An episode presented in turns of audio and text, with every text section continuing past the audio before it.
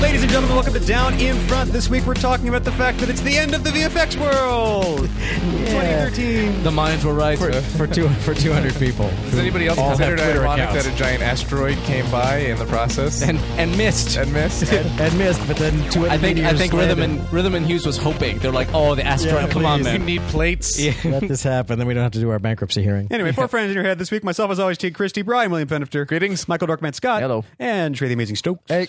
So here's the deal. A lot of our listeners are V F X folks. Uh, I'm sure we even have some R N H Not listeners. Anymore. Yeah. Uh, and some, and a lot of our listeners aren't. So the V F X folks are all worried about the industry collapsing. Not, to be fair, the V F X industry has been collapsing for fifteen years. So it's sort it's of a slow... since it started. It's like that car crash in Inception.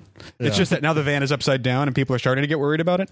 Uh, and They um, realized, wait, maybe this is going to keep going. We're about like, to hit the water. The and, weightless zero-G fight just happens. Yeah.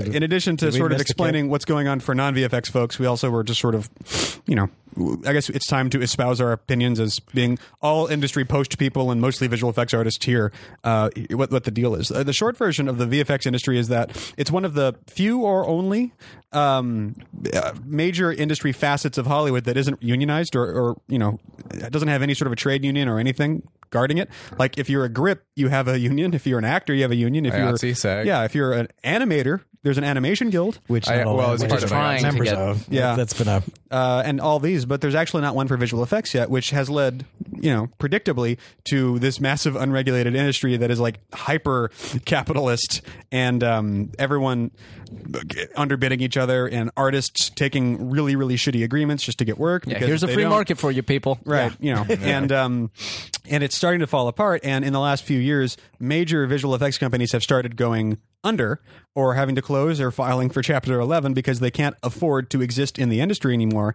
Uh, major studios are underbidding each other, and then everyone's just going broke slowly while we're delivering better and better shots faster and faster at higher and higher fucking frame rates. And uh, it's it's it's it's a bad thing. And people have been a little bit panicky about it for a while, and it only got worse this past week when Rhythm and Hues, who is currently standing a fairly good shot of it, about to win the visual effects Oscar, yeah. filed for Chapter eleven because they...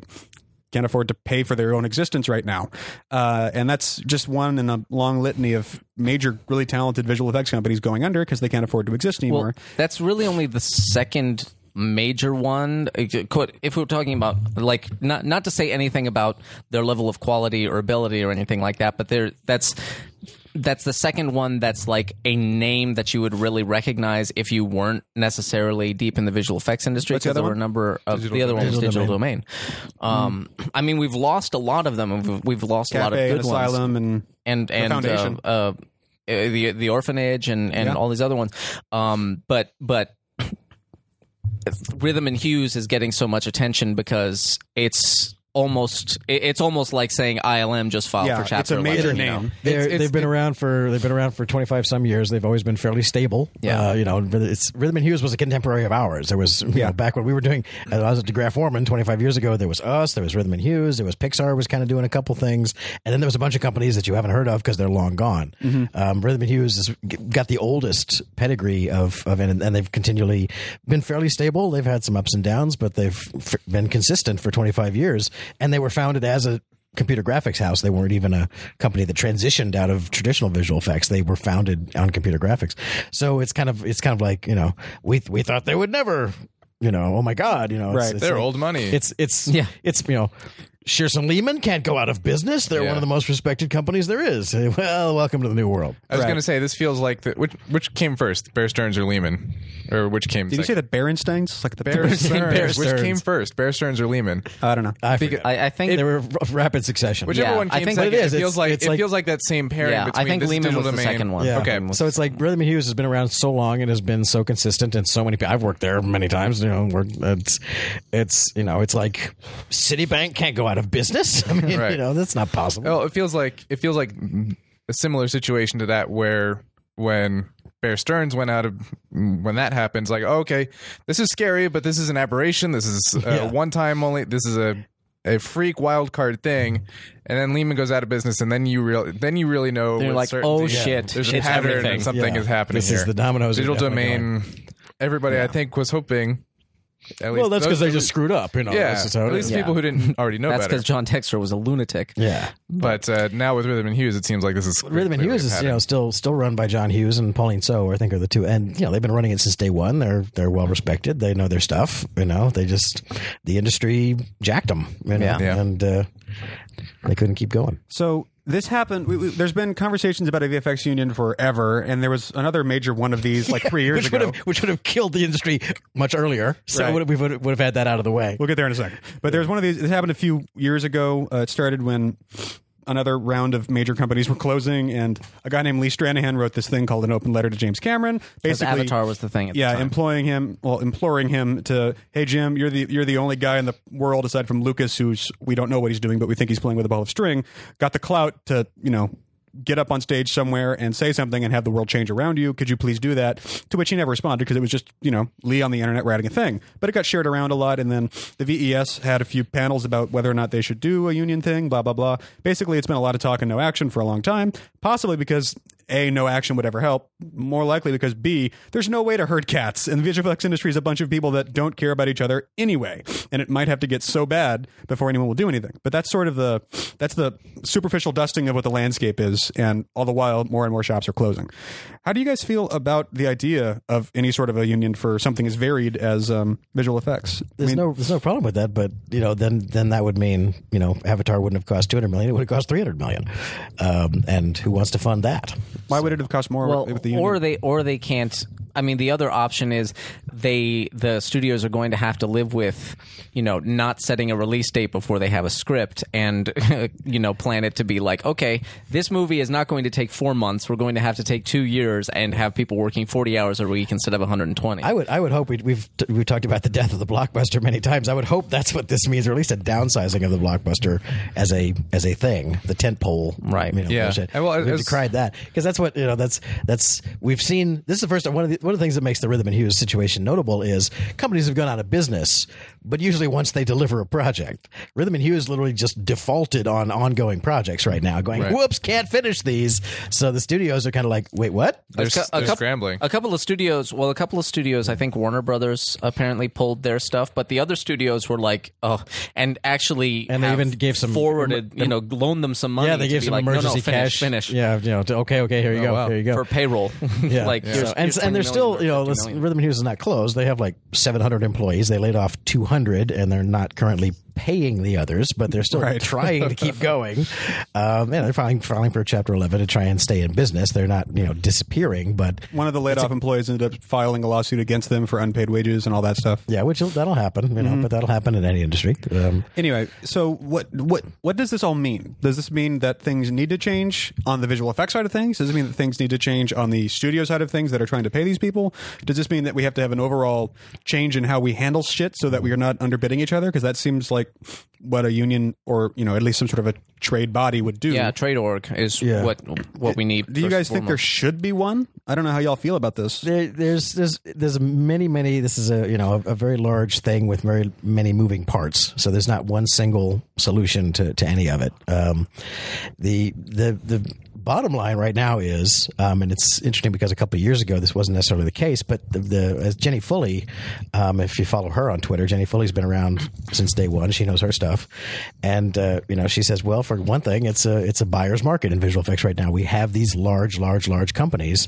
um, and we've talked about in recent episodes how overseas companies have blossomed. Like you know, Double Negative used to be not used to be three guys in a garage, and now they're a big house, and mm-hmm. you know, and and some overseas companies have also closed, but some have really risen to prominence. You've got Weta now, you know, which is and, and any company that's, that was three guys in a garage. Exactly. And any and also there are companies that are safer than others because they have deep pocketed grandparents. You know, Sony Sony ImageWorks is okay because they're owned by Sony the studio. You know, they're they're gonna have to really be in trouble before they can get you know right. I L M has Disney some, now. Some deep pockets. You know, I L M has, you know, deep, even deeper pockets now, what they'll do with it. But Disney has bought and closed effects companies before. They, they, gutted, That's true. They gutted Dream Quest, so, which was one of the major houses This is actually, by the way, this is a very similar shakeup. I remember twenty years ago when we were like, oh, no, Boss Film closed and Dream Quest is gone and, you know, and Apogee is closing and all the all the practical houses right. died and were killed by computer graphics. Well, this is just this is a very similar thing. Yeah, but, but, but we're, we don't have a new technology killing. Exactly. It's not a new technology. It's just bad business in general. Yeah. But but the issue, one of the, the main issue uh, or not the main issue, but a. A one of the many components of the issue um, is that there are lots of big companies. Now they have facilities and huge overhead and staff, and they need a job because otherwise, you know, they need cash flow.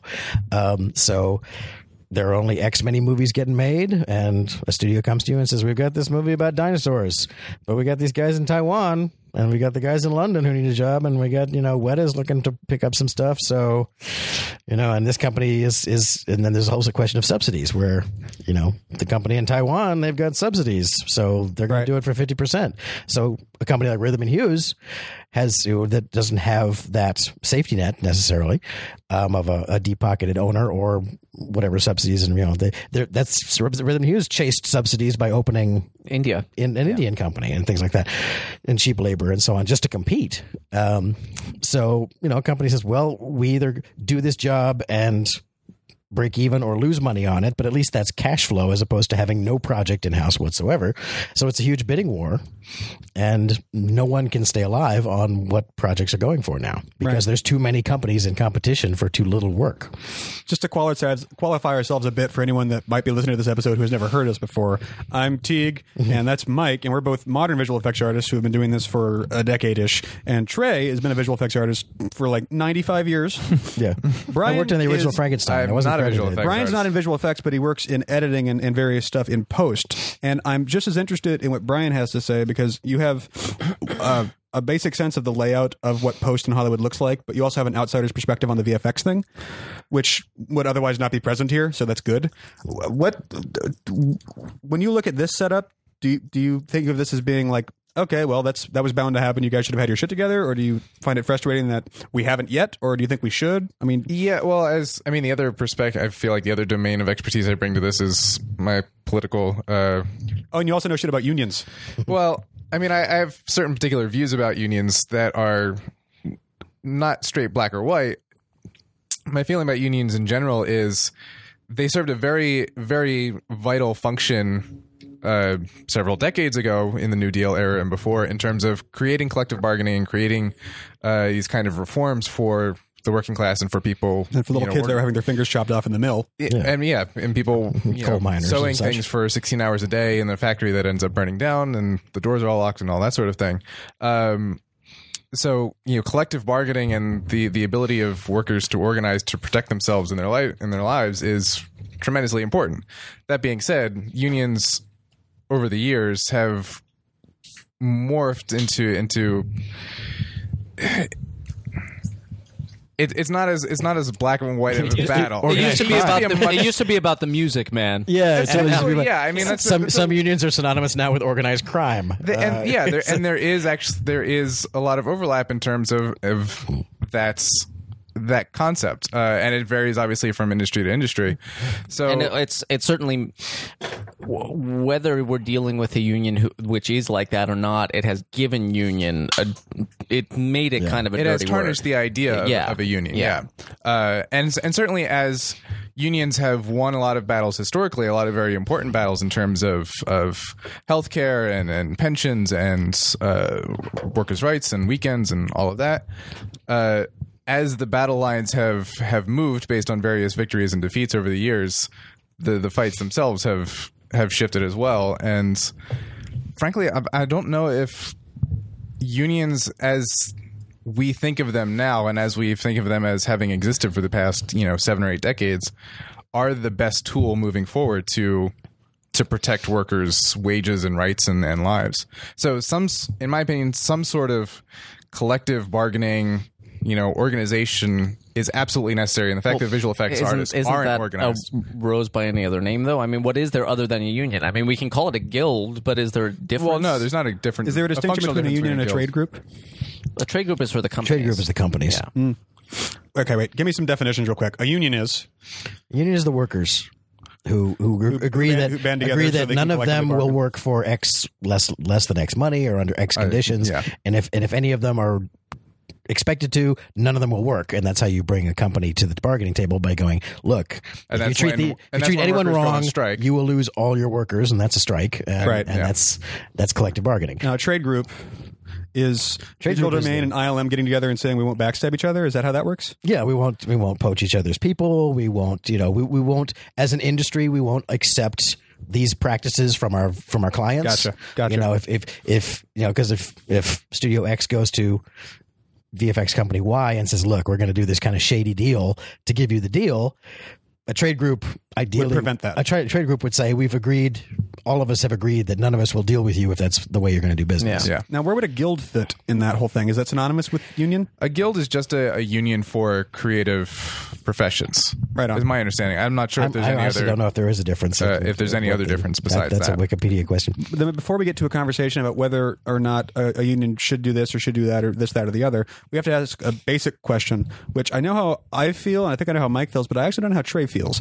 Do you think what we Fine, thank you. do you think the current setup, what we have oh now gosh. with, you know, all of the, you know, the nature of people having to pull weird freelance hours and not get paid overtime, and companies are underbidding each other and companies are closing, do you think this actually represents a problem, or do you think this represents an inevitable eventuality that would be the case regardless? It's it's in retrospect, it seems inevitable. Um, I've been complaining. I think I'm on record on other episodes of Diff um, complaining that there are too many visual effects schools, um, and the the issue of there are too many visual effects houses, so that they have to undercut each other to the point of cutting their own throats when bidding on jobs. The reason why we can't unionize is because there's so goddamn many kids out there who are trained as effects artists who will work for three hundred bucks a week, who will work for, for, for Twinkies, right? You know, and and you know that's what happened at Rhythm and Hues. A lot of people who got laid off at Rhythm and Hues were the older people who have the higher salaries and the benefits and the whatever, you know, presumably better skills, exactly. But hey, you know, who cares? cares about that nowadays? We got this kid right out of Full Sail who'll, you know, yeah. do it for a box of raisins. So, uh, you know, they, they're just happy to work and have be in the industry, and they're not thinking about, but I have two kids and what about healthcare and all that kind of stuff. So, so as long as the, you know, that's another piece of the puzzle, that as long as there are these visual effects companies who, uh, the visual effects schools who've been indoctrinating their students by saying, if you're going to visual effects, boy, whoo-wee, you're going to be a million, billion, billionaire.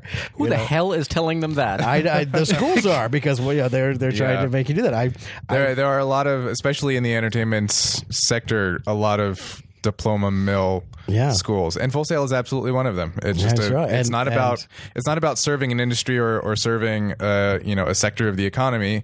It's it's about it's about selling you the school. Is it's what about it is. selling you the school and the diploma and cranking yeah. you through as fast as possible. Brian went to Full Sail, and I I'm not going to cast aspersions, but he can. My experience when I took the tour was that I was walking through a Toyota commercial. Yeah, it di- Full Sail. Well, a Volkswagen actually, commercial to be specific.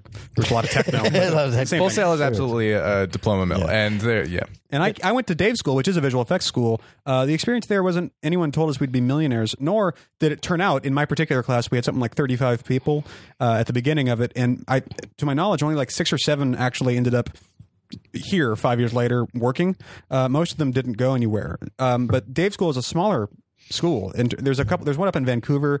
Uh, there's a couple in Orlando. There's Dave School, and then Full Sail has a visual effects department. But there is, I do have the sense, and not to mention the fact that there's hordes of people coming off of the internet uh, with you know a back pocket full of uh, you know Andrew Kramer Video tutorials, Copilot, and, yeah, yeah, and all this, that, and the other that'll come out to L A and work for peanuts. I, I get the sense, regardless of my experience at the Dave School, that there is a a, a massive amount of young, cheap, relatively talented folks getting poured into the industry every yeah. every second. And that's just in America. Imagine what's like, you know, that's why right. you go to India. It's like they will do it for a box of Raisinets in India. You know, that's great. And that being the case, and with it getting... Yeah. We say here, well, you know, that won't pay for my house. It, it We'll get pretty close over there.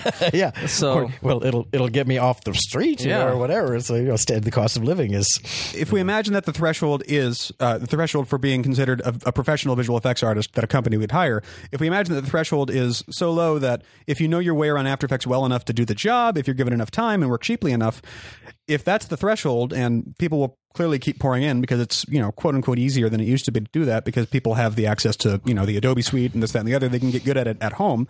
Uh, and if the visual effects industry is willing to work with those people because they can get the job done under the right conditions, is there, does it make sense to unionize this entire group of people, some of which have been here for twenty-five years and some of which, you know, got here last year, but they're good enough to get hired somewhere. Well, there's a... The, it's a huge group of people for not a, a lot of work. It is a huge group to, of people, and it's... I, I I don't know. I think that's that's one of those, like, path to citizenship situations where it's like, you can't just yeah. come off, uh, you know, with a bunch of Video Copilot stuff on your reel and join the union. It's like, you got to work in a union. It, there should be some membrane. Yeah, it, yeah, it gets... I mean, it, it gets into the, the catch twenty-two that you hear people talk about with, with unions and agents all the time. Yeah. You can't get the work without the, the union. You can't get into the union without the work and stuff like that. So you have to thread the needle and think, okay, a union shop has to hire, you know, in essentially an apprentice capacity. It has to treat them properly. Right. It has to treat them as though they're in the union, but they're, they're not necessarily actually in the union. And maybe you can actually hire them for less than the scheduled minimums or whatever. I'm not sure how it works. Mm-hmm. Um, but um, we definitely need more of an apprentice aspect to yeah. our... both to this industry and a lot of other industries, yeah. quite frankly. But I think that's, I think, it, it, I, I was just kind of Googling the difference between guilds and trade unions, and I can't tell what they yeah, are. I'm not but, sure there's really but, a quantifiable the, difference. But the guild thing, there is more of an apprenticeship apprentice aspect, aspect to it. What's um, weird is the right, is so. There's the Writers Guild and there's the yeah. Actors Guild. Like you said, they're more, they tend to be more creative. Yeah. I think it's just a, a nomenclature thing more I than think so, actual yeah. function. I yeah. think at this point, yeah. But V F X, I would imagine if there back was in the more day, back yeah. in the day, it was Probably, the medieval. You know, an Actors Guild was, you know, you come in and you yeah. okay, you're allowed to join, and our more experienced actors will train you, and you'll become an actor someday, and yeah. Yeah. so on. V F X interns are not hard to come by these days for the exact reason we mentioned a second ago. Uh, and I actually worked as a visual effects intern for a second there. And I, I got into the industry very young. I, I had been doing compositing since I was fourteen. And by the time I was, by the time I had just turned twenty, I had been compositing for, you know, six or seven years. And I had also just come out of a school that taught me how to do three D stuff pretty well. And I came out to Hollywood with uh, an offer for an internship in tow uh, at a creditable boutique visual effects company. And because I was so young, and also, and this should never be forgotten, I'm also a total idiot. I didn't really know what intern meant, like colloquially, much less in the visual effects industry. Like, I'd heard that term about people in hospitals, but I didn't really know what that meant. Um, yeah, which is that means you're almost a doctor. Yeah. And I was very I was, different intern. And yeah. in the in the school uh, ecosystem, people have been talking about, well, you can get an internship, this, that, and the other. And I thought that meant, you know, you're working for free, but you're working on visual effects stuff and doing their lackey shit. You know, maybe you're going to do their roto or junior comp if it's a small company, and maybe you're going to be doing, you know, maybe render wrangling, maybe at a at a bigger company with your lack of experience, youngie, you know, son, sonny Jim. But what was weird is I came out to L A, started working at this place, and I was an intern. My understanding of intern at the time was do some shitty work for free, uh, but maybe they'll hire you. And that happened. But what also happened was I was making a lot of coffee and things like that. And I was really, I was surprised and affronted and sort of indignant because I, no one had told me about that. I probably should have known, but like I said, nineteen, idiot. I probably should have known that was part of what the internship thing was, but I was just thinking about that the other day. You're more a P A, really. Yeah, yeah. I mean, I was yeah. I was a V F X intern, but I was making people coffee, and I was taking out the trash and making runs and shit like that for the studio to get more Diet Coke. Like, I was thinking about this the other day because at the time I was really affronted by it. And then for a couple years after that, I thought I was naive to have been affronted by it because that's the way it works. But thinking about it again now, That's really I'm affronted up. all over that's, again. That's really, no, you, it's really fucked up. You, you were completely right to be affronted. That's actually another you know, major problem both within this industry and within our economy as a whole today. I mean, I I went through substantially the same thing. I was an intern at a commercial production company, and I was you know working for free, uh, doing the you know coffee and errands sort of a thing, and the kind of implicit agreements, at least what is supposed to be the implicit agreement in that sort of situation, is your working towards either getting hired or getting references or gaining actual experience in that domain.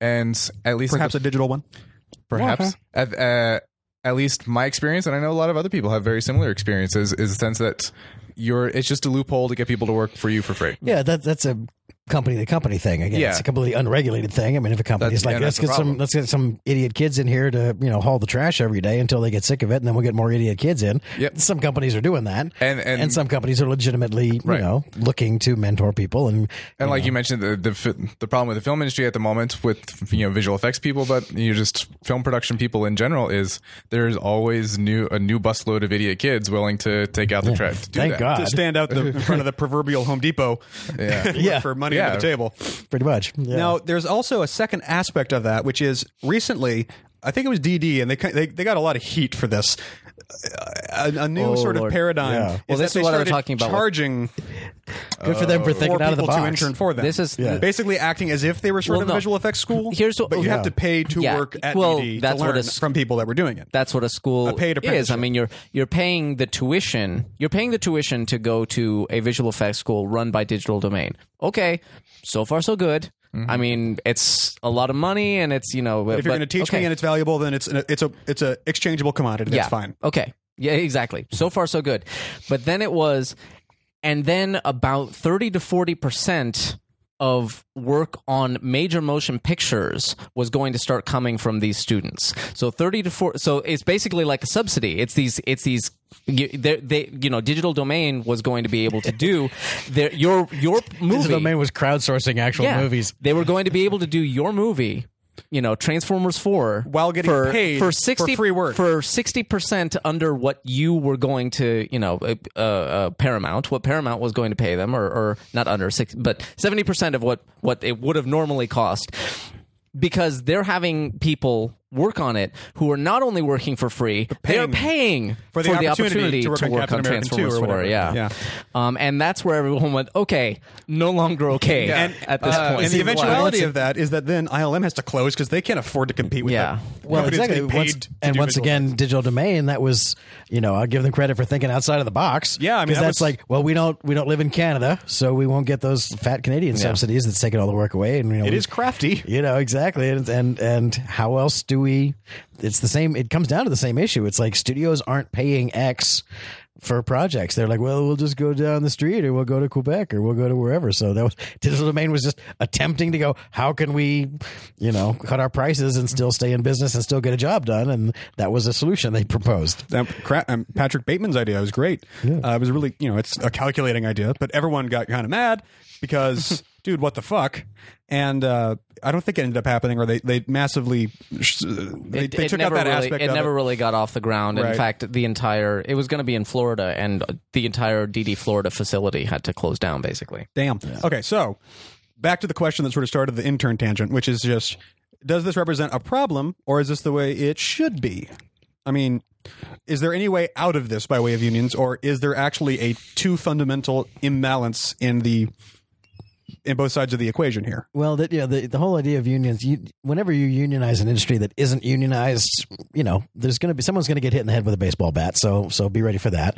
Um, look at the history of unionization when they were, you know, unionizing the auto industry or, or various different things. And, and it's, it's the same process and the same complaints on both sides. You know, the, the car manufacturers will say, well, now cars are going to cost twice as much because we have to pay everyone overtime that we weren't paying before, and we can't afford to do business. So blah, blah, blah. So, You have the you have this problem of an existing ongoing industry that is limping along, but there are jobs to be had. And who in this industry, especially now, is going to say, yes, I'd love to voluntarily say, no, I will no longer work for this company that isn't paying me enough in order to unionize. Because someone will just fill that spot immediately. Exactly. When some kid from, you know, off the bus is going to take that seat in a heartbeat.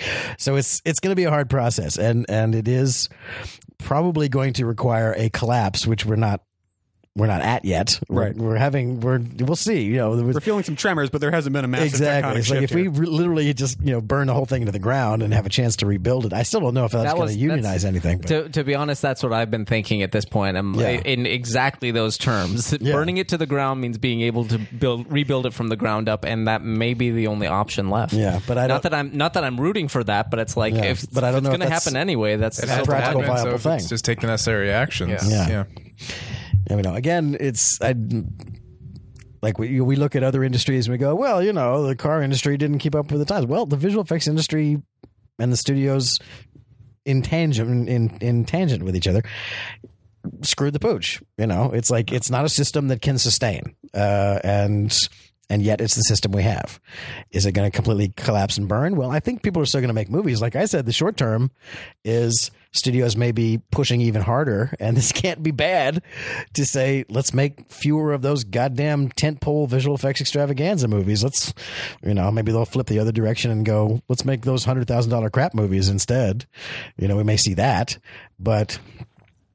You know. That's what well, they're right now trying it's a, to do. They can't get that off the ground either, yeah. It seems like. Right now it seems like the problem stems from, or the, the problem continuing stems from a weird arrangement of incentives, because the studios, the people who fund these movies and buy the visual effects, don't have any incentive to change things, because right now they're making bank. Yeah. The the thing, the new wrinkle is, as we said, this is the first time a show has just stopped cold in the middle of a production. Yes, exactly. That's that's going to be like, whoa, you know, but that's... The I horse if, died in the middle of the river. I don't know if the studios are going to learn anything from that other than, well, screw Rhythm and Hues then, you know. We, yeah. You know. I mean, typically in that really strained analogy, it'd be like, you know, the movie studio's riding the horse across the river. They cross the river and the horse dies, but hey, the movie studio got over there. Yeah, so but we, we're Right all now here, the horse yeah. is dying in the middle of the river. But yeah. it's like this incentive thing where the people well, that are... And they're not thinking about the next river. Right, exactly. yeah. Wow, nice. Way to take my... There's, there's all, there's lots of horses. Fix it. You just okay. buy another horse. Right, exactly. But the thing is, those people don't have any particular incentive to fix this because it's working for them really well. The studios, uh, the visual effects companies, don't particularly have an incentive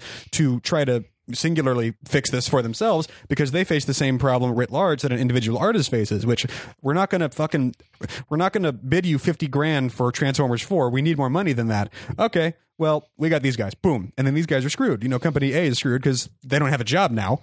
And it's the same thing with artists. And, you know, the company that's hiring the artist, the actual visual effects company, if the artist is like, hey, you know, I want twenty-one a week, and they're like, now, how about we hire three guys for that price, and we just have to make them work a little bit harder, but they're fine. They're going to work overtime, and they don't seem to care. They're young.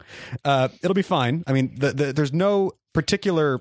The only people that could change this at the moment have no incentive to, and everyone down the line just has to kind of roll with it until they all implode, uh, which may happen. I mean, there's there's right now there's no reason to think it won't. It's just a question of timelines. Yeah, if the system is not sustainable, I mean, I've, I've said this before, and maybe this is way too anti-capitalist of me or whatever, but at the end of the day, we're all just... Sell it, comrade! We're all just shuffling piles of money in between each other, back and forth, over and over and over again. It's just a matter of... Can we shuffle them in the right size with the right frequency that everybody can get through the day? Because as soon as one person can't get through the end of the day, eventually everybody's going to have problems getting through the end of the day. So yeah, for the time being, the artists themselves and now some of maybe the, the bigger effects houses. There's still enough horses. There's okay. Don't, now don't, don't go back. No. There's way All too right. many horses is the problem. So, yeah. So maybe they don't have, you know, enough of a pile of money to make it through the end of the day, but the studios have enough for right now, so they don't care. But eventually they're going to get to a point where they don't, and then they're going to freak out if they're not already. Hopefully they are. Um, and it's just then we're going to have a, you know, a regression to the mean, or a, a re-equalization, or whatever you want to call it. How much of this issue do you think is related to the fact, uh, the oft-stated, maybe fact, that visual effects artists are too much like cats and it's impossible to herd them? Like, they're not, just because there's no particular inbred sense of unity and community, there is, or solidarity, people in the visual effects industry have a hard time imagining that they're all in this together. Well, that's been said a lot, but, but I, I don't know if again, that's true it. When you try and unionize any organization. Yeah. I mean, you know, it's like, wait, what's uh, again, you're, you're asking someone to voluntarily not work until everyone can work. And that's, that's hard to get a group of people, you know, watch Norma Ray. It's like, every, you know, go, go watch Norma Ray, which is a great movie, by the way, you should check it out. But uh, you know, it's a, just instead of working, making fabric, think visual effects, and Norma Ray will tell you what it will be like to try and unionize them. And unfortunately, you have a better thing if you're coal mining or, or t- the textiles. It's like, well, if the the factories are actively killing workers, you can probably inspire people to unionize better. V F X hasn't killed that many of its workers, obviously, yeah. yet. I mean, we know that there have been several deaths uh, you know, related because people, you know, people living on caffeine and Twinkies and, and no sleep. You know, there's a few who've keeled over, but not, yeah. but not enough to really register. So, so that you don't have that going for you when you're when you're killing everyone with black lung disease. Then you can maybe when have people a people are dying in warehouse fires. It's a little exactly more when the doors are. That's what well, we. That's, what, that's what we need. We need like the next. The next big tragedy needs to be someone was you know they're working on Transformers five and they were in a warehouse and the building caught fire and the doors were locked and yeah. five hundred visual effects. Horses well, this, died. This is what I was saying earlier. Is this? It's a in. That's how it, that's how it works in the garment industry. Well, you know, seven or eight decades ago, that's what the garment industry. That's that's the, the Triangle Fire. Yeah, the Triangle Fire was a big was a big yeah. moment in unions, and and that's why the the fight was more black and white with unions and organizations back then. I think these days, just the issues are more complex and subtle, and the just the idea. As we've won all of these previous battles in terms of quality of life, you know, weekends and pay and everything else and healthcare, the. The landscape itself of quality of life and, and what is fair to ask a worker to do in terms of how much has just gotten a lot subtler and, and nuanced. And so uh, the the fights themselves have to get more subtle and, and more well, nuanced. But there's also, I mean, there's also the fact that everything you're talking about is part of what the problem is. It was like, if you're talking about overtime and weekends and stuff like that, that's not something that visual effects artists, even in America, Are, are guaranteed, and, that, and yeah. because all these companies are violating labor really laws, and nobody wants production. to stand up and say anything about it, because, like you said, there's a kid who's going to come sweeping in and uh, and take your job, and he's not going to say anything about it because that's fine. And because you stood up and said something about it, now all the other right. uh, you know companies know that you're a troublemaker, and they're not going to want to hire you right. either. Yeah. So, hey, Eddie's here. Oh, hi, hi, Eddie. Hi, Eddie. Hello, everybody. We're talking about the V F X industry slowly I, imploding. I, I got that. Mid-course it's, correction. It's been it's been interesting because there have been so many times in my career, uh, just in, in nonfiction reality editing, where unionization always comes up, and it's so bizarre because I'm I'm incentivized to not union at this point, and I'm incentivized almost as to, an editor or as a as an editor as a member of the community as an editor specifically. Okay, and it's, why? Um, I'm incorporated, so I own my own company, and then everybody who hires my services hires my company and then issues my company a check, and then I take care of myself. I pay my own health care. I do my own retirement and all this other stuff. I've been approached no less than four times on various shows to unionize, and, and make no mistake, I've been horribly, horribly, like, misused. Worker abuse. Yeah. I mean, at, like, spending the night at the office four days straight, you know what I mean? Like, mm-hmm. kind of stuff. Uh, and uh, a few times, you know, like, all the cuts got out. And if you just, there's a, there's a very famous video out right now, which is just like, hey, everybody, if you stay late, there's pizza, uh, specifically for editors. It's made for, it's like one of those um, um, animations that you do when you just enter the text. I forget. The oh, yeah. Extra, extra normal. normal. Extra normal. Yeah. But it's yeah. like, it's like, hey, there's pizza. And it's like, okay, it's, I would like to go see my kids. Like, oh, but just stay. Like, there's there's such a cult of personality in terms of, like, team players and stuff like that.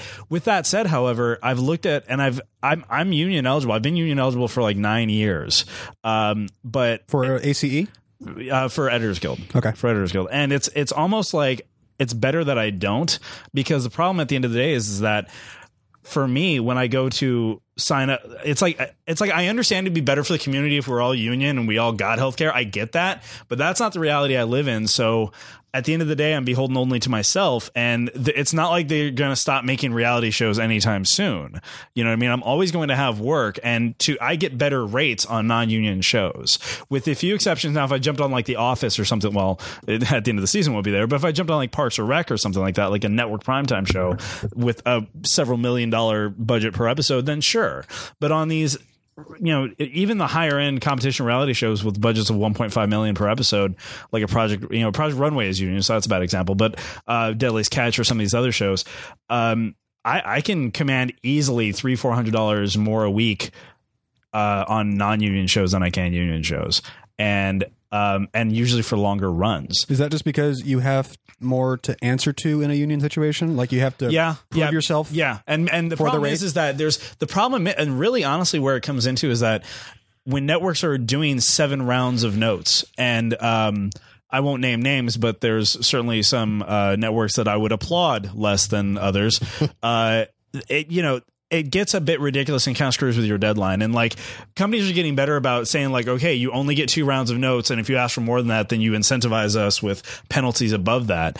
But when you're on such crazy deadlines, and you know, when a show comes in with three pages of notes and you've got a day and a half to do them because you're up against air, um, you're not, it's not, you, it's an impossible situation to not do without that overtime. Um, and yeah, make no mistake, even on like good shows, reputable companies, you feel like when you're in the moment, especially as an editor, you're like, just get it done, get it done, get out the door. Everybody take an act and let's just go, go, go. And you're there until nine o'clock. That's not, that's not regular, but it happens enough to where it's worth noting. The, was there always a union surrounding editors, or at least since you've been born? Like that happened in since the forties, born, right? Yeah, yeah, that's been, that's yeah been that's been apparently uh, the first A E on uh, my last job actually told me that in the fifties there was the editors almost joined the Directors Guild.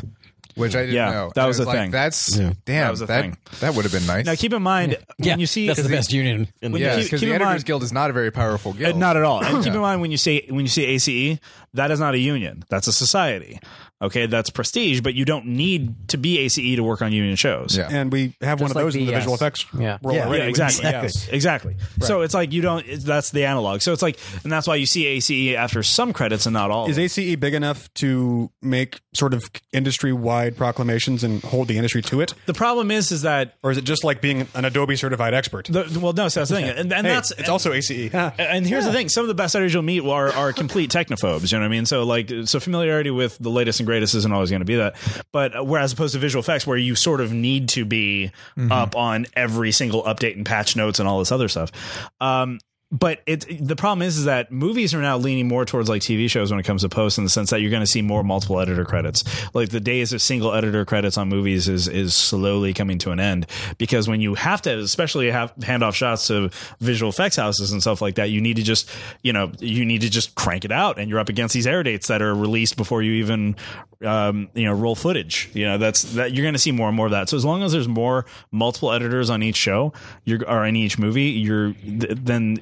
then you're you're hamstringing yourself if you only commit to union editors at that point, or, or I'm sorry, to commit to A C E editors at that point. And a lot of uh, you know, a lot of people join SAG and then unjoin SAG. Yep. There's, there's a there's a uh, there's a category you can withdraw from SAG where you're still in the union. You can always get back in and do union jobs, but mm-hmm. you, and SAG hates it, but they're required by law, just oh, like all uh, unions are. Financial Corps, exactly. FICOR, mm-hmm. yeah. Where, but you can't go back. Yeah, once you, you go FICOR, yeah, exactly. You can't you go, back, go back. But maybe. there's yeah. you can't once you go FICOR. FICOR. But there's uh, but there's really not a lot of disadvantage to going FICOR, right. I, you know, I uh, because what it does is it means that you can now accept non-union work as well, but you can't be locked out of union work. Exactly. Well, I've, so, I've heard that with FICOR specifically, because the the intent of FICOR is if you are really under financial hardship, you are a union actor, but you're just not getting any union work, mm-hmm. and, but you're getting non-union work right. or the potential. Go, listen, guys, I can't make my rent unless I take this non-union job. You can go FICOR. But my understanding is that SAG will check up on that and go, "Are you? Is this really yeah. your situation or not?" Right, but but you can also do that just by going to another state that it's a right to work state. Like I would like, to, you know, I'm going to go to North Carolina where right. they don't honor unions the same way. And with the decentralization of Hollywood, you're going to see more and more of that. Exactly. So, so. I, I have a friend actually who's an actress who has is basically trying to do exactly that, like to claim on as many casting notices as she can that she is, you know, a home. That she can claim whatever that area is as home. Like her family's from Atlanta, so right. you know, they shoot a lot of stuff in Atlanta. She's like, yeah, I can totally. I'm a home person. I'm not, you wouldn't have That's to, where I live. Yeah, I'm, I'm a local. And last time I talked to her, she was trying to figure out how to make that work for Detroit. I was like, well, it's Detroit. You could probably just buy a house there. yeah, yeah just cheap enough. Buy a couple of houses there and get a, get an address. So where does that leave us in the visual effects world? I mean, earlier we were Boned. talking about does it need to burn yeah. down? There's it, it does actually. Well, it, interestingly enough, I think. Not that this would necessarily happen, but I guess of all the potential things that could happen, if we're talking about the plight of the workers, which isn't necessarily anyone's concern except the workers, but if... if It's all of our concern, Trey. That's right. We are the workers. The least of us. Yeah, I, I'm not in that business anymore. I got out of it when it turned into an office job. Um, so it's like I'm watching the banking industry fail. Like, yeah, fuck those guys. But uh, the... Yeah, yeah, but the uh, well, kids, told you, told you. Was it, we had we had that exchange on Twitter where you said you felt bad that you inspired people to get into visual effects. Yeah. I've been working really hard to get people out of visual effects. I tell uh, them when people are I'm like, on record. I'm I am I've at been the saying, point don't. Where, where people ask me, they they go, yeah, what should I what should I do to get into visual effects? Like, how can I get a visual effects job? I'm like, don't. Yeah, I tell them. I tell them don't, because this, that is the worst thing that you can do to yourself. We are seeing the industry, whatever whatever the ultimate fallout is, this is a correction that had to happen at some point. Yeah, there is just there are too many workers and there are too many companies and there's not enough product being made. Even crazy as that sounds, you know, it's still the case. Yeah. So so interestingly, of all the things we talked about, the thing that would. To me, you know, not having a complete eye on the, you know, the whole picture, obviously, you know, the, all the ins and outs, but a trade a trade group, if if we could get all the major houses together to say, okay, when a studio comes to us and says, we'd like you to do Transformers for, for X, none of us months. will do it. Right. Yeah. You know, that would immediately improve the status of you know, everyone's potential to like, you know, because companies have to do that at some point or another. because they're just going to keep folding. If they keep doing projects for, for yeah. you know, ten pennies on the dollar, you can't stay in business that way. That's, that's as, as our president would say, that's just mathematics. That's just yeah. how that is. And, and subsidies, you know, a lot of companies are keeping going on subsidies, and a lot of companies, Scott Squires wrote a really good uh, essay today, the, today on his blog, um, where he said that basically subsidies fuck with evolution. You know, they, they, they screw the evolution pressure, because subsidies keep companies afloat that should go under because they just aren't able, they're capable of going, but they also damage companies that are doing okay but can no longer compete in this artificial marketplace that isn't a fair marketplace anymore. So Rhythm and Hues, which from all reports is a well-run company, everyone's it's very fashionable to go, yeah, Rhythm and Hues, yeah, big business. It, it's you know, it's it's a small company that became big. It's been generally well-run. They got they the got, American they, dream. They got their they got their foot in a hole, and I've they, only really heard pretty good you things didn't about that. The way they treat them. They got their foot and they got their foot in a hole, and they, they snapped a leg, and that that's how it happens sometimes. And and but it's because of the it's because of the bigger picture. It's not because they were shady dealings. They, the markets compelled them to try these, you know, to leverage themselves further and further out there. And then one day the house of cards collapsed. Hello, Kevin Spacey. but but the you know so if if if we could get all the visual effects companies, all the big players, and there, you know, there aren't that many, but they're, you know, if, if I was going to say, if you put I L M and D D and I L M and D D, those guys and, together, D N E G and, and maybe Weta, Rhythm and Hues, you know, if they all agreed, are they enough of the industry to actually change this? Well, there, there, there's there's only a number, there's only a few number of companies that can make Transformers movies. You, you're not going to go to a boutique to make Transformers. You're not yeah. going to go to Teague's Visual Effects Company. Exactly. Boutiques are doing well. You know, they they the crumbs filter down, and they get the small jobs, and they do the commercials, and they do the T V shows. Lower thirds, they, everybody. Exactly. They you know they do the graphics and all that kind of stuff. Those you know the bottom the the, the small the small wiry quick little mammals down on the forest right. floor, but the dinosaurs you know they need they need the big they need the big food, and they need to eat regularly. So yeah, there, there was only if. Every company that would be capable of doing a tentpole movie a la Transformers, um, if you could get them into a trade group to all go, okay, you know, we're going to have industry-wide standards and practices, and if we agree as a group and no one goes off the reservation, and of course it, it only works if everyone holds the line.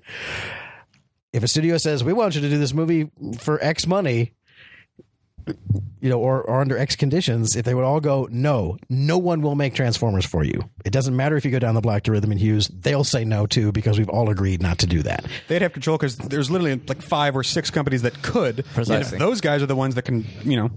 Yeah. Now, do you wonder? I do wonder. Now, it's possible that studios will go, then fine, we'll not make Transformers five, but that's not necessarily bad either. Yeah, that might be a net win anyway. That's bad for the visual effects industry, but it might be good for the industry as a whole. Uh, do you imagine? Because it seems like so obvious to me that this must have happened, but maybe I'm just being naive and optimistic. Do you imagine that there has been like a conference call or something that just didn't go anywhere? Because it seems unlikely that, you know, guy one from I L M and guy one from D D and guy one from Weta must have gotten on the phone at some point and said, oh, I'm, I'm sure there have been many conversations over whiskey and beer in various I'm sure there are. Th- locations. There's, there's issues, though. We have to, you know, again, maybe maybe price isn't necessarily the right way to go, because, again, this is someone can have more expertise on the specifics of this, because you don't want to get into a, a monopoly situation or unfair trade practices or anything like that. Price fixing. I don't know. Yeah, I, yeah, yeah. I don't know if you. you I, I don't know if you can agree on prices, because of course that's such a nebulous thing. You can it, agree on a floor, but you can't agree on some, some sort of price. Guidelines. I think yeah. just you know whatever whatever it is that you go. I wish the studios would quit shoving that down our throats. If you could say none of us will accept that any longer, we won't work for you if you do X.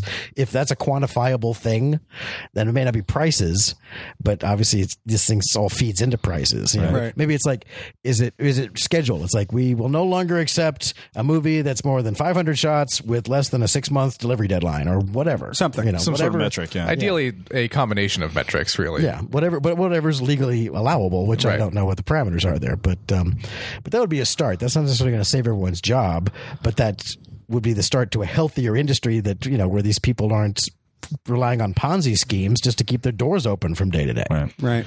I wonder how much of this has to do, because I, th- I thought about this a lot. I wonder, because I've seen sort of parallels in, in my corner of the industry. I, I wonder how much of this has to do with just the availability of the technology, because back in the day, you know, if you wanted to, if you were doing visual effects on, say, Star Wars, you needed to have a combination of skills plus innovation, or uh, even even Starship Troopers, you had to be innovative in sort of your craft, and also Whereas, be in the valley. Exactly. And I, and editing was much the same way. Kids were not getting baby's first chem, uh, you know, when they were ba- or baby's first Hervix splices back in the day. You know what I mean? Like, whereas nowadays you can. Pr- I, I mean, I went back since. spoke to my high school, and like the fourteen year olds working Final Cut seven and knowing a decent amount of media management, you know what I mean? So it's like, I wonder, I wonder how much of this is sort of like, l- like lower the playing field. We were, we were talking about that. I'm sure you were before. Here, of course. Yeah. Of course. A beautiful point that I, I've been thinking of and cultivating is something you guys already passed. No, no, but it, I mean, it is, it is a good point, and it's an important point. We were talking about how precisely that it's like, there are so, there are so many people in the industry. In fact, there, there's,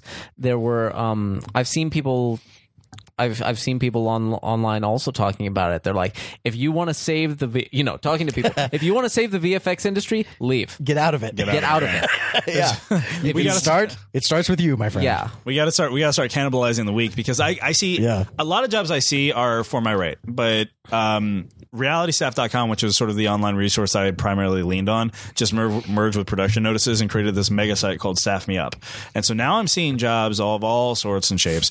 And it shocked me how low some of the rates are. Uh-huh. And it's like, come in and do our sizzle reel for two hundred dollars a day. And it's like, really? That's phenomenally low for something that's kind of important. Right. And I'm seeing so many parallels of that now. And I, I can't I can't help but think like... Um, I, I don't think I think the reckoning I think visual effects is sort of the tip of the spear and sort of the great earth scorching process that's going to happen in a lot of quarters yeah. of post. Yeah. But it's and it's well, it's funny with with, you know, like well, you say with the sizzle. I think also people don't really appreciate it. Like we have that situation with rotoscoping right. in, in our industry. People see it as a very low level thing and they don't want to pay a lot of money. There's only so much you can make as a rotoscope artist, but it's like, but you can do it really well, really do, fast. Well, and there is a distinction. And there's all, yeah. and there's also, you know, let's talk Transformers five or Star Trek. It's like, I dare you to do that movie without roto.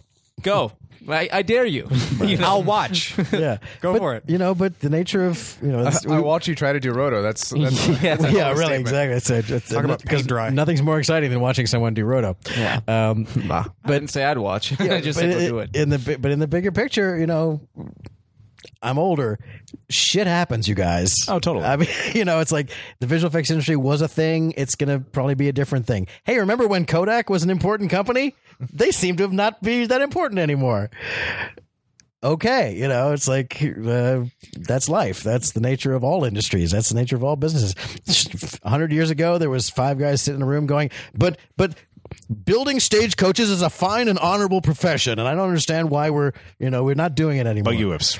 Yeah. Yeah. Exactly. Buggy whips. Well, Buggy that, whips. That goes right into what I was going to sort of go to next, which is treating this not pessimistically, but realistically. Is it only going to get worse now? I have to imagine that it's only going to get worse now. Well, for a time, I, I feel like it depends on where you're standing. It gets better, yeah. yeah. It depends on where you're standing. It's always darkest before the dawn. Yeah. no, it's we're still. Depends on where you're standing. Sometimes it gets dark and then it are goes you, out. Are you at Weta? Things are probably still cool. Are you Are you in one of those new companies in Quebec, which is now underwriting? Yeah, are you willing to, to move to yeah. Vancouver or Toronto? You're probably fine. Yeah, actually, yeah. Uh, not. Just, I mean, video games. Video games have kind of been ahead of. Can you switch over to video yeah. games? Yeah. Well, no. Well, no. I'm saying video, video games has sort of had this crisis already. I, I've had so many friends. Had to relocate to Canada and the East Coast, and everybody who was based out of E A or T H Q. I mean, oh my God, T H Q, poor guys. You know, it's like that company just was making, I mean, top games, and just they did the same thing. Yeah. Foot in the well, I mean, hole. just but yeah, just by way of example, I mentioned the Triangle Fire. There is no American garment industry anymore. Right. There is no you know, nothing. Nothing you uh, buy outside of like American China apparel. Yeah, your clothing is not made in America. Forty years ago, seventy-five percent of American clothing was made in America. Virtu- less than five percent of the clothing that people buy in America is made in America now. And that there used to be a, a huge thing called the garment industry. Right. There is no such thing anymore. Yeah. Then and visual effects could easily be that. You know, it could be yeah. it could be twenty years from now that, you know, visual effects. Yeah, that's what they do that in China, right? That's where they do all the visual effects. They do all that in China. What's well, funny? Like everything that. else. It's funny you say that because one of the the, the biggest everyone learn made... Chinese. I've been saying it for years. On I'm from show. the I'm from the future. yeah. Learn Chinese. Me. Learn Chinese. Uh, I you know the largest American. Uh, garment maker, American Apparel, staunchly anti-union. Its workers are staunchly anti-union. They've been approached almost weekly to join the union. They're like, no, they take really good care of us and we're happy. The benevolent dictator. Uh, you know what I mean? Yeah. So it's like, it's, but how, I mean. That can work. It, it can work, but the problem is. But, is but that, that's but that that's not good for an industry. That's exactly, only good for one company. Exactly. But it's like the fact is they're the, they're the last man standing or the only yeah. man standing at this point. They literally are. The, one of the few companies. Yeah, five percent yeah. of American clothing is they're made it. by them. That's them. That's it, yeah. That's why they're called that. That's why they're called American Apparel. No.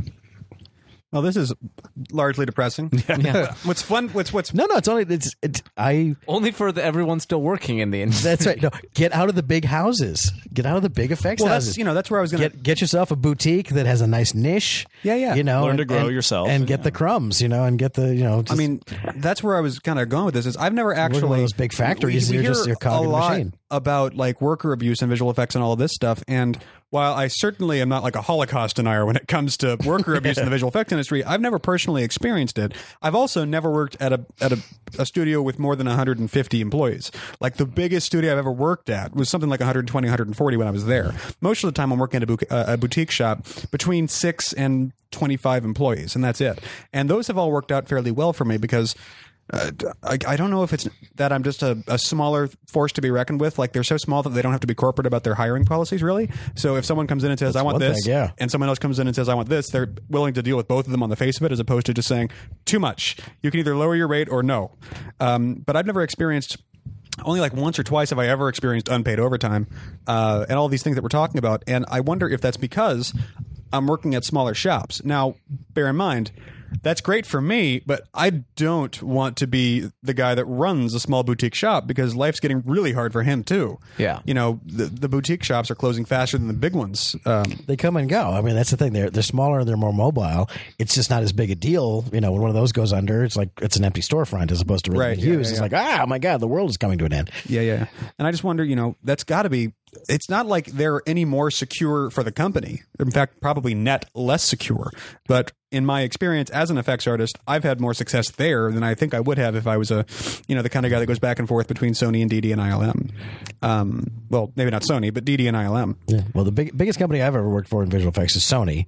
It's the most money I ever made on a daily basis. Mm-hmm. And also was my least favorite job I've ever had. It's what, it's what basically made me quit the visual effects industry because it literally was, this is a fucking office job. Right. I could be working at Shearson Lehman. I'm crunching numbers. I'm sitting in a cubicle. Playing with curves. With a mouse, and I'm clicking on things, and I'm just, I'm crunching numbers, and I... I'm not in the movie business anymore. This is bullshit. So, you know, it was a huge amount of money. And I, and I, you know, I said, I can't, I can't, I'm going to start taking hostages if I have to do this. So the project, the project ended, and you noped the fuck out. And I went away. Right. And I've never really worked in any major uh, visual effects company uh, since of any, of any size. Um, If I was going to, I would want to work at a boutique. You know, I'd want to work at a place where it's like there's six of us in a room and we've got to get this thing done and everyone just pitch in. And, and yeah, we're staying up late, but, you know, there's a little bit more of the foxhole mentality there. When a huge company like Sony comes to you, and I don't know, Sony never did this. Sony took care of us because it was, it was, this was Polar Express, which had all the money in the world at the time. But you're just picking a name out of a hat. Yeah, but, Sony. You know, if, if, if a big company with, you know, this huge comes to you and says, look, guys, we really can't pay you overtime anymore. You know, it's kind of hard to go, really? Like, well, that's cool. I understand. Yeah, and then they drive is, off in their B M W. This is a large uh, building. I mean, good grief. You're you know, paying a valet guy, you know that? Oh, gosh. You know, maybe maybe not so much with the free coffee machine or something. I don't know. Uh, what the hell? But... um But a boutique shop. A boutique shop is, you know, smaller, more wiry, and yes, they, they go under too, but... And you if know. You've been on a team with the same seven or eight people, men and women, on like six projects in a row, you know each other, you know the stakes, you know that if yeah. this company doesn't produce, we all screw. I mean, it's just basically it's easier to be a part of a small tribe than it is to be a part of a it big absolutely tribe. Absolutely is, yeah. Well, it's, a, yeah. it's the same difference between, you know, in any industry working for a big corporate entity versus working for exactly. you know, right. just the local store. It's the Dunbar number. It's, you know, there's the the theory that our brains are only built to handle basically one hundred fifty meaningful social connections. And everyone else is and just it, an acquaintance that we might remember their names. Yeah, there's, there's other people. And as soon as an organization gets beyond that number, then nobody... Everybody within that organization can't know everybody else. And right. then you start to break down, and then you create a bureaucracy. Yeah. Mike, where are you at with all this? Are you like massively bummed and, and just waiting to watch some joker come through and make the visual effects industry burn? Or do you think that there could be a meaningful change that would work? I mean, at this point, where do you think the, the highway ends? I don't know. I honestly don't. I mean, I don't, I don't want to... I don't want to see it burn down to the ground. I'm I'm looking for the silver lining if that inevitably happens, really, is is what I'm saying about see, trying to see that as an opportunity to rebuild it from the ground up if it burns to the ground. But I'd rather not see it burn to the ground in the first place, certainly. Chicago is a lovely city now. Yeah. Do you think it's likely, do you think it's likely that it will? I, I can't. I, I have trouble see, imagining something changing because I, I feel like we're just, you know, toads in hot water right now. We had well, that's that's a yeah. that's actually great. That that's is right. a great example because but the water's getting pretty hot now. The, so. the water's been getting, but the water's been getting hot for the last three four years. I mm-hmm. mean, we've been talking. We just about keep this. acclimating. Yeah. I, we, I, By the I, way, I, that that antidote that that metaphor is anecdote. Yeah, it's not. Yeah, but a frog one. I well, it's useful. Damn it, it's a useful visual, yeah. but it's apocryphal. Let me but, go. I mean, Facebook is wrong about. Something? I'm glad you yeah. said that. I was going to let it go though because I'm like, yeah, I'll take it. It goes fine.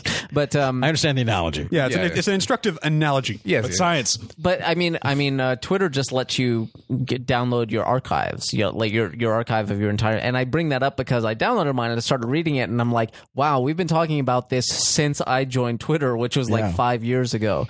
Um, and I know we did a, a whole thing on it when yeah, the yeah. Stranahan thing came out and stuff like that. And it's it's at the point where I. Would I would certainly like to see something happen, but I don't. I, I don't see what if it hasn't happened. Idealism doesn't help. Yeah, so it's it, like whatever. Yeah. If it hasn't happened yet, what what will? What's going to happen? If it's if, not going to happen unless you stand up, Mike. If this doesn't. One do person. You hear the people sing. First, they came for the rotoscopers, and I said nothing. Yeah, exactly. um, well, I mean, I've, I've been I've actually been talking to uh, one of the. reps from the Animation Guild about trying to do some like videos, some instructional videos, because that's what I was saying. I'm like, nobody's going to read the people put up these blog posts and articles and stuff, and nobody's going to read that and see what, yeah. what all that is. Everybody knows that there's a problem. They don't know what to do about it. That we was need, the reasoning for the Stranahan letter was to say, Jim, get on stage somewhere and yell yeah. this at a camera. We need a we. I'm like, we need a five minute dumb ways to die video or something yes. to to explain to people. Here is the problem. Here is what you, the artist, can do about it. As As opposed to sitting there watching it come at you, because like right. right now we're just watching the train come at us, and we don't, yeah. and no one is, no one has explained to literally us literally deer in the headlights. Is that yeah. Rhythm and Hues? Exactly. We have no idea about how to dive off the side or yeah. or, or what to do. So it, it, we're we're we're reaching the we're reaching the point of no return. We're reaching the point where it's like if we have not jumped off the the rails by a certain point. Then no amount of jumping off the rails is going to stop us from getting hit by that train. It's just too close. Um, so I don't know if we've reached that already, but I feel like if this Rhythm and Hues thing comes and goes, like every ev- everything else has come and gone, then once that's gone, there's nothing left but to wait to watch it burn. I mean, that's honestly. why I wonder... Uh, and, and, you know, and this was something that we talked about right at the outset. That's why I wonder if the best thing that could possibly happen for this overall conversation is if Pi wins for visual effects. Not just because maybe one of the guys from Rhythm and Hues will stand up and say something pithy to the Oscar crowd. Boy, that's not that my point. My point is more that, that that builds for a perfect... like New York Times or HuffPo moment that they can do a, a, a write-up about. The company that just produced these visual effects and won the Oscar for it went out of business because they can't afford to compete. Yeah, but the, yeah, but the public, so it doesn't matter if the public yeah. knows about it. It's not like it's going to be a march on Washington to save well, the visual effects. Yeah, I know, but I'm yeah. saying that it, it feels like it's closer to being something that the public would go for than, hey, you know, cafe effects. The public doesn't, what is the well, public no, doesn't enter into it. What is the what is well, the but, public got got to do with it? It's like yeah. the you know the, if if they write up a, a HuffPo article and five million people well, read it, those five million up. people are going to go, oh, that sucks, and move on with their day. Right. Yeah, it's yeah, just, yeah, the same way, like you know, Kodak sure, went out of business. Isn't that a shame? Yeah, yeah at, at the beginning, sure, but the the public being aware, if this really does blow up and burn to the ground and everything, then it will ultimately end up affecting the studio's ability to release those kinds of movies, and at that point, it will be vital for the public to have an understanding and an awareness of the situation. Like, wait, how come I'm not getting Transformers five? I see. Oh, I, oh hold on. I see, but that I, doesn't I, get I, us anywhere. Yeah. yeah. It's already it's already over at that point. Well, then it becomes an issue of what exactly is going to get built in its place. Is the audience demanding Transformers five, or are they accepting Transformers yeah, five? Yeah, they're, they're eating Transformers five because that's what's McDonald's. Right. Is. Well, I think, I think Transformers five is a placeholder. I mean, replace it with whatever you want. Dark Knight, seven, Star Trek. Well, yeah, but again, thirteen It's like I just I just can't figure... I mean... I just can't see a person who's not in the industry getting worked up about this topic. Yeah, I agree. Uh, right, I yeah. just, you know, it just doesn't like we would about any other industry. It's like, you know, they've uh, pr- pretty much eliminated the uh, the entire the hot dog vendors of New York City. Oh, what a shame for them. Right. I should tweet about that or well, something. Well, if and when it, I mean, if and when it really begins to affect the studio's ability to, to create tentpoles or those well, style blockbusters, and it's the studios that have to make the change because that's it's not again people aren't going to march on Washington to save the right. visual effects industry. It's the studios have to be impacted. Right now, the studios are like, oh, Rhythm and Hues went out of business. Normally, that's okay. Again, the new wrinkle here is like, wait, they didn't finish our movie yet. That's new. Right. Hold up. Right. Now we're in a bit of a scramble because now, now that that's impacting them. That's actually hurting them. That's actually nothing. None of this other shit has ever hurt the studios. Mm-hmm. You know, no one's defaulted on a big show. It's like, oh, you burned out your artists and then you went out of business. That's a shame. I'll see you at the Oscar party. You know, that's the studios aren't being hurt yet. This the fact right. that the fact that a project or a couple of projects are now in jeopardy as far as getting their visual effects done in time for release. The public doesn't give a shit, but the studios do.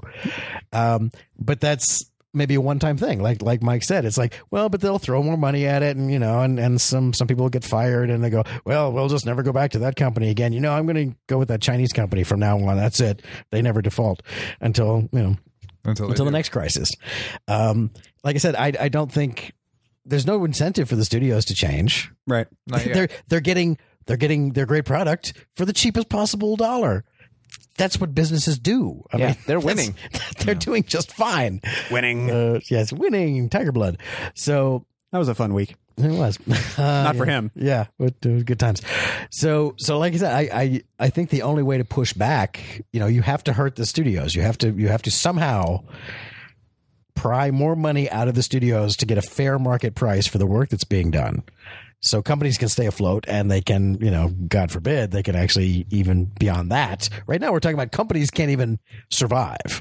Forget pay overtime to employees. Right. They they can't have employees because they won't exist anymore is the, is the situation right now. So it's like they, they need to start leveraging it back in the other direction. And I, I, I seems like the studios, you know, until you hurt them, there's no incentive for them to change. So if there's a way for visual effects companies to go, you know, to link arms and say, look, no one's going to make your crappy Transformers movie for less than, you know, than we can stay in business for. No more Life of Pi for you. Right. Until you pay, you know, yeah. until it doesn't put us out of business. And I don't, 'cause we can't eat this fucking Oscar. Thanks. Yeah. But my kids can't eat this Oscar. Cooking up our B As. I, you yeah. know, I, I, I tend to be a happy-go-lucky person, but I can't be blindly optimistic in the face of all this because I, I really don't see any situation wherein it gets better. Uh, I, yeah. I, I I think it is going to continue to be the slow-motion Inception truck flipping over until it lands, and then, all right, well, we'll have to get out of this truck and find a new one. Wheels. Yeah, exactly. I mean, it, it, well, that's that's the other way to hurt the studios. If if if they kill all if the major they, companies, if they make visual effects extinct, they're we, screwed. And which will which will. And the market will correct back the other direction. I mean, we need to kill off. That's another way of doing it.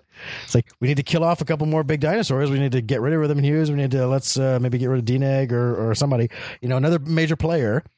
And then it becomes a seller's market once again for visual effects. Mm-hmm. It's like, oh, you need someone to do a Transformers movie. Well, I only see three houses in the entire world yeah. that can handle a Transformers movie. Mm-hmm. Let's deal. And in the meantime, the summer blockbusters will be Rachel Gets Married Too, Amor yeah. Too. And yeah. I don't see any problem with that. I, I, I, I don't know about Amor Too. Too, but oh, okay, maybe you not. Know what I'm saying. But a couple, but a couple summers without a Transformers movie, yeah. There was. Wouldn't there was. Be interesting? There, could you imagine though? I mean, a crazy mid-court. Well, could if, you could you imagine a situation which say something like that yeah. happens? At least you know not every, but a couple more big just houses wiped out. out all the visual effects houses. But now you know now Disney does own Star Wars and Marvel, and along with I L M, I L M, I L M.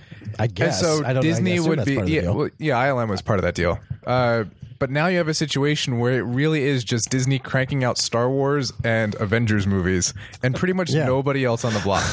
I would love it yeah. if like the Could Marvel movies that come that I would love it if the Marvel movies that come out after the visual effects industry is dead is like all the shitty like uh, uh, Avengers Midwest, you know, like I mean, it's like like all yeah. of the really crappy, really crappy superheroes are, are the ones coming out. I mean, I thought Guardians of the Galaxy was going to be bad to begin with, but fucking hell, there's just Dark Hawk, the movie, you know. I would love to see the Disney spokesman get up at a podium for a press conference or whatever, go, what else are you going to go see?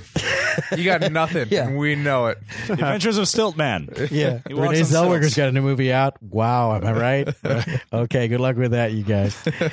I'll see you later. That'd, that'd be interesting if, like, if, if, Yeah, if Disney becomes the only company in the tentpole business, it'll be like Demolition they, Man. Oh, it's weird. Just Taco Bell. If they if they kill, which is that might be good. Like, when they go see, it's like like you know, in the thirties, you go, let's go see the M G M. You know, you're talking about a big blockbuster right. musical. You know, you're talking about let's go see the Universal movie. You're talking about a horror movie. You just go to the Warner Brothers movie. You're talking about a gangster movie. It's if Disney was just they're the shitty tentpole blockbuster people. That's what they do. Yeah, Paramount Paramount does comedies. Comedies, you know, Paramount does comedies. You know, Universal. Columbia Universal does historical does, movies. Universal does like thrillers and, and action movies. What does Disney do? Big Star Wars and Avengers. All the, you know. And Pixar. It, funny funny point of interest, the, um, um just be, a random off to the side thing. I wouldn't necessarily hate that. In the, in Cloud Atlas, the book, there was, uh, there's the Neo Soul section where they made they, a book out all, of that? Yeah. They're all kind of, yeah. they, every, every area has their own kind of dialect and stuff like that. And, um, the Neo Soul, the future Korea stuff was, is, uh, a corpocracy. It's a world that's run by corporations, basically. Um, and one of the things about the language, the way the language has evolved is, you know, we have, we call tissues Kleenex just as a generic right, thing and right. Xerox and stuff Cotton like that. Every, everything has, but, but it's like half the language is that now just because of how much corporations have taken over. So every movie is referred to as a Disney. Ah, in, in oh, that interesting. Cloud Atlas, nice. But I just thought that was a music festival. That is, yeah, that's, but that's it, not it is, necessarily, that's not for impossible. All yeah. it, it is kind of worth noting, Disney. Though, like, We we have we're living in sort of I understand the, the sands are shifting much slower when it comes to the distribution model, but I mean we're all hyped on House of Cards, and you know we don't know how much money it's making, but I mean, and I just rewatched Primer last night again, and I guess maybe this is in my head, but I, I think if we have something closer to a distribution model that is oh, dude. more direct. Saying, if we had a time machine, we could fix the stock market. We could go back in time and assassinate the one dude who. You're talking about distribution models. Yeah, but no, if we, if we if the distribution model changes enough to where it supports smaller effects-heavy movies like Monsters or like Primer, and, and where it's just smart, intelligent, good story, quickly accessible, maybe that's the strength. Well, that's well the, the distribution model already su- supports those. Right, just Disney, Disney can't live on making those. Right. I'm saying if we get, other, I'm saying if one of those is like the huge breakout. To where that's what everybody's watching, and that's where the that's where the puck is going. Well, as the, it were. The, yeah, the but that's not going to be a trend. That's no, be I know. I'm just saying. I'm, yeah. I'm just talking about like if the possibility of. But that but we are talking about you know the loss of you know if these if if things continue to kind of fall apart, you know the idea of the loss of the blockbuster and stuff like that. Um, that doesn't mean the loss of visual effects visual movies. Effects yeah, that sounds like a great or, book, or the by the way. Someone I'm, write that and end yeah. up on the Daily Show. I mean the the you know if if um if the industry were to collapse today. Okay, there's not going to be another Star Trek movie. There's not going to be another Transformers movie. Um, there's not going to be another on. Star Wars movie. Yeah, there's go not going to be another Star Wars movie. But fap fap. Like we in this room, if we could get half a million bucks together, we could make a pretty cool movie, yeah, like with exactly. effects and exactly. stuff. Yeah. And, and you know, and, that, and that's what's going to. I think that's what's going to happen. People are going to. Um, or that that may be what happens. People are going to, you know, they make small but small low budget movies, and they will collect a visual effects crew the same way that you do. You know, you just kind of scale up. You got six people doing it. It's almost like what was that guy's name? Harryhausen used to yeah. make movies. Hmm. But uh, again, it's this whole idea of having a, a thing called a visual effects company is still a brand new thing, which they may not have that much life to it. You know, the fact that there's an independent exterior company outside the walls of the studio that just does visual effects for movies. It's kind of a crazy idea, and and may not be a viable one in the long run. You know, right? That, because editors don't work that way. Like yeah, we're we're hired a, or we're the hired production designer. Production it's, yeah. it's an idea that you know. Well, George, crazy George show. Lucas did it because he had those movies he had to make, and that wasn't right. a company. That was just a team of some dudes yeah. who could all figure it out. Who and thought that was? He was a, only doing like five of them a year. Who thought that was a viable business model? Well, yeah. it may not be. It's the way that, that things may, are shaking out. That may out be right a thing. Now. I mean, uh, Scott Squires, one of his other articles that he wrote, he was talking about. There is nothing stopping a studio from setting up, you know, they, they have the, the buildings where their production, you know, yeah. their their art art directors or, or you know, the, the art team and all that. The art department, that's the word I'm that's looking for. That's what they're called. Um, they have the Good art pull, department Mike. building and stuff like that. There is nothing stopping them from setting up a building, having like an I T department, setting up a bunch of infrastructure and just... They when they're making a big movie, they yeah. hire a bunch of artists. They well, come in, the workstations are there. And that's how they used to do it. To do it. Studios the, used to have in-house yeah. effects departments, in-house writers. Isn't that in-house how a lot? Props, isn't that how a large else. part of the trailer industry works now? Like Universal has an in. in studio trailer department. No, they're a trailer company. I mean, I know there some, are. I know there are trailer independent companies. trailer companies, but I, I, I think I know guys that studios have, have had marketing departments that did trailers pretty much from day one. But as like, long as I have it. Yeah, yeah, yeah. But for like you know the purposes of, of that kind of an example, isn't that how it at least kind of works in the trailer industry?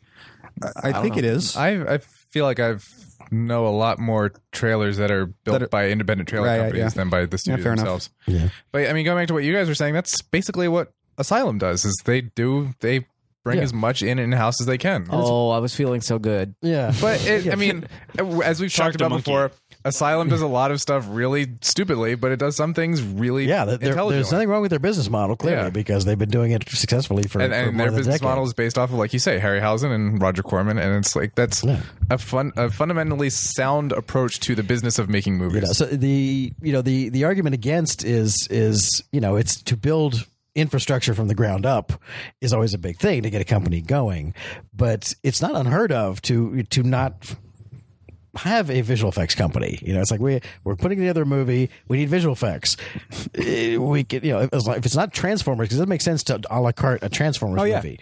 But but I mean, know, well, that's how it worked on Apocalypse California. Chad made a movie, and he knew yeah. me, and he knew Ryan, and he knew Matt, uh, and he's like, "Can you guys work on this?" And we're like, "Are you going to pay us?" And he's like, "No," and we're like, "You're lucky we like you, bitch."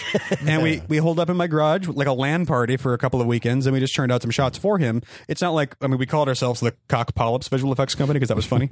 Apocalypse. Nice. Anyway, but it, it was just a little team, got together to make the movie, and then dispersed. I don't know exactly how well that model would work if it was a paid gig. Well, and yeah, like ideally there's money in stuff, yeah, but, but, yeah. Well, but the, but, but the issue, the missing issue is, is to even do a big blockbuster. I, you know, that's building that infrastructure and getting all those computers and wiring them all together and then maintaining them, because as soon as you buy a computer, it's obsolete. Right. Which is why anyone who decided to start a visual effects facility is an idiot, because um, that's a terrible business business idea.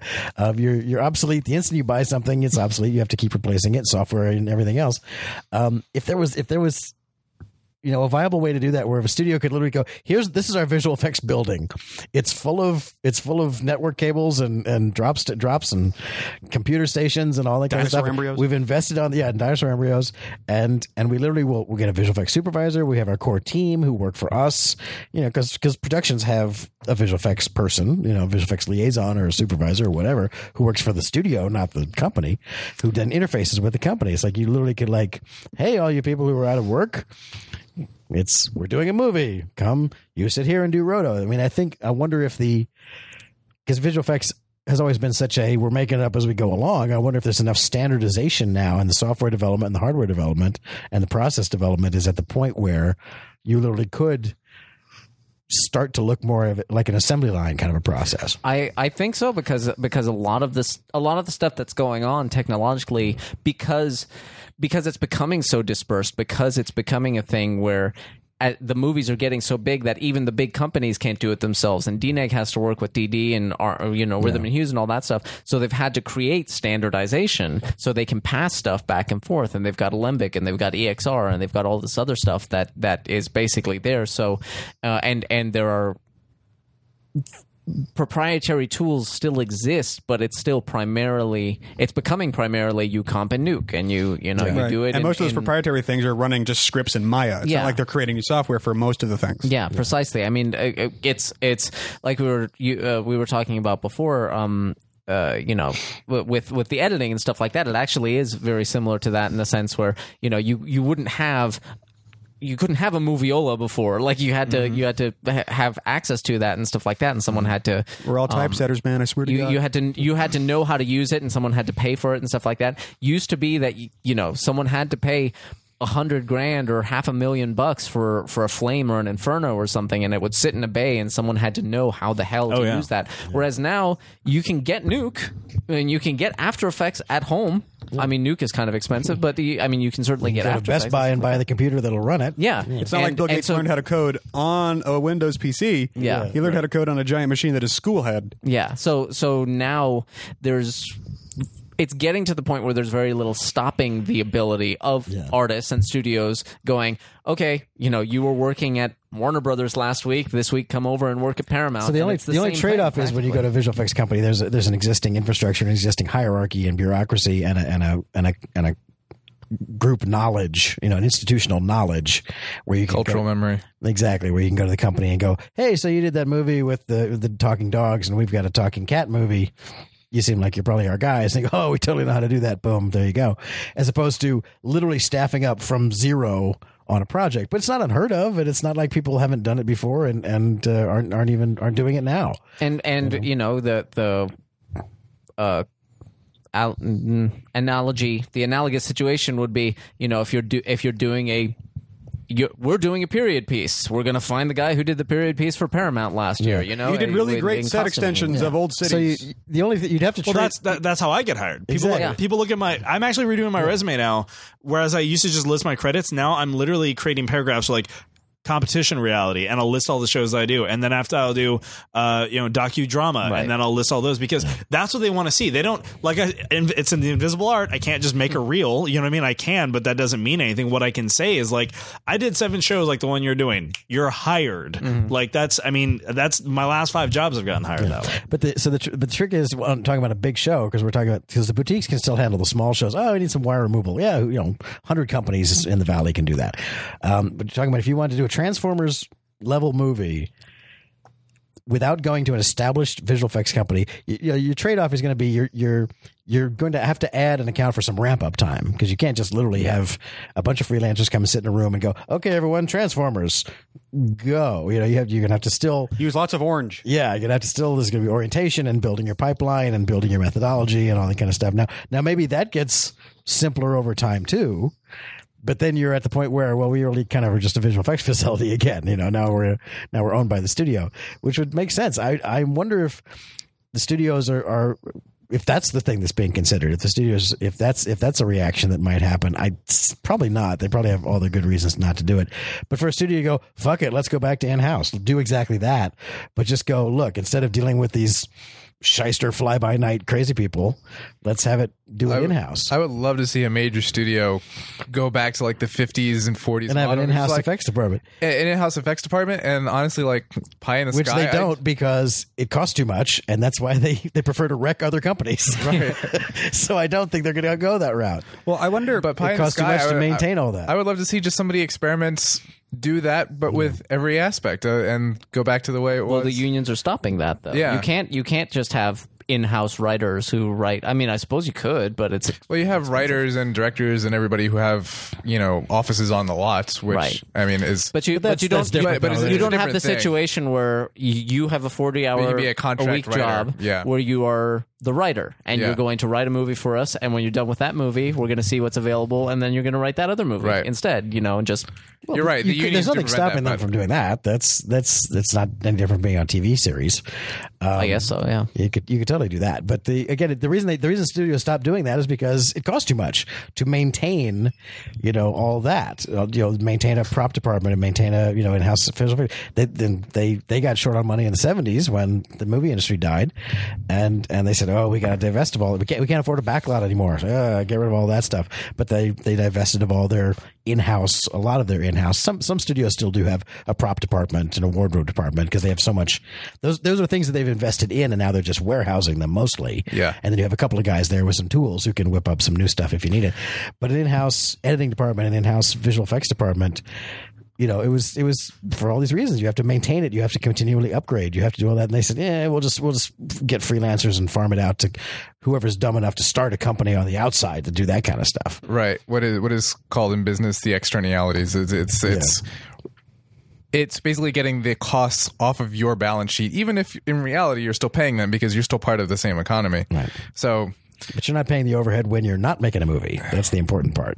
Yeah. I mean, maybe it wouldn't work, but I I don't know. I feel like if somebody gave that a shot and did it intelligently, it would be cheaper. Well, now the the, the thing that might be make it worth thinking about is the fact the industry has changed, because you can go, oh, we got this whole visual effects department, and you know, what did we make last year? We made Logan's Run, and that was it. You know, now it's right. like, well, now it, everyone doesn't need a standing visual effects department now, I guess. Right. You know? Yeah, you're making so. you, you made the joke about the Renee Zellweger movie. That's got green screen in it, I guarantee you. yeah, that's yeah. A, there's still sky replacement in that. Yeah, so, so and set extension probably. Yeah, mm, probably. So and and. You know, they shot in they, they shot on a lake of Vancouver, but they need Michigan in the background and a tiger, yeah, and Here's a tiger. Yeah, this this is maybe just a basic economical question that I'm not qualified to know the answer for, so I'll ask.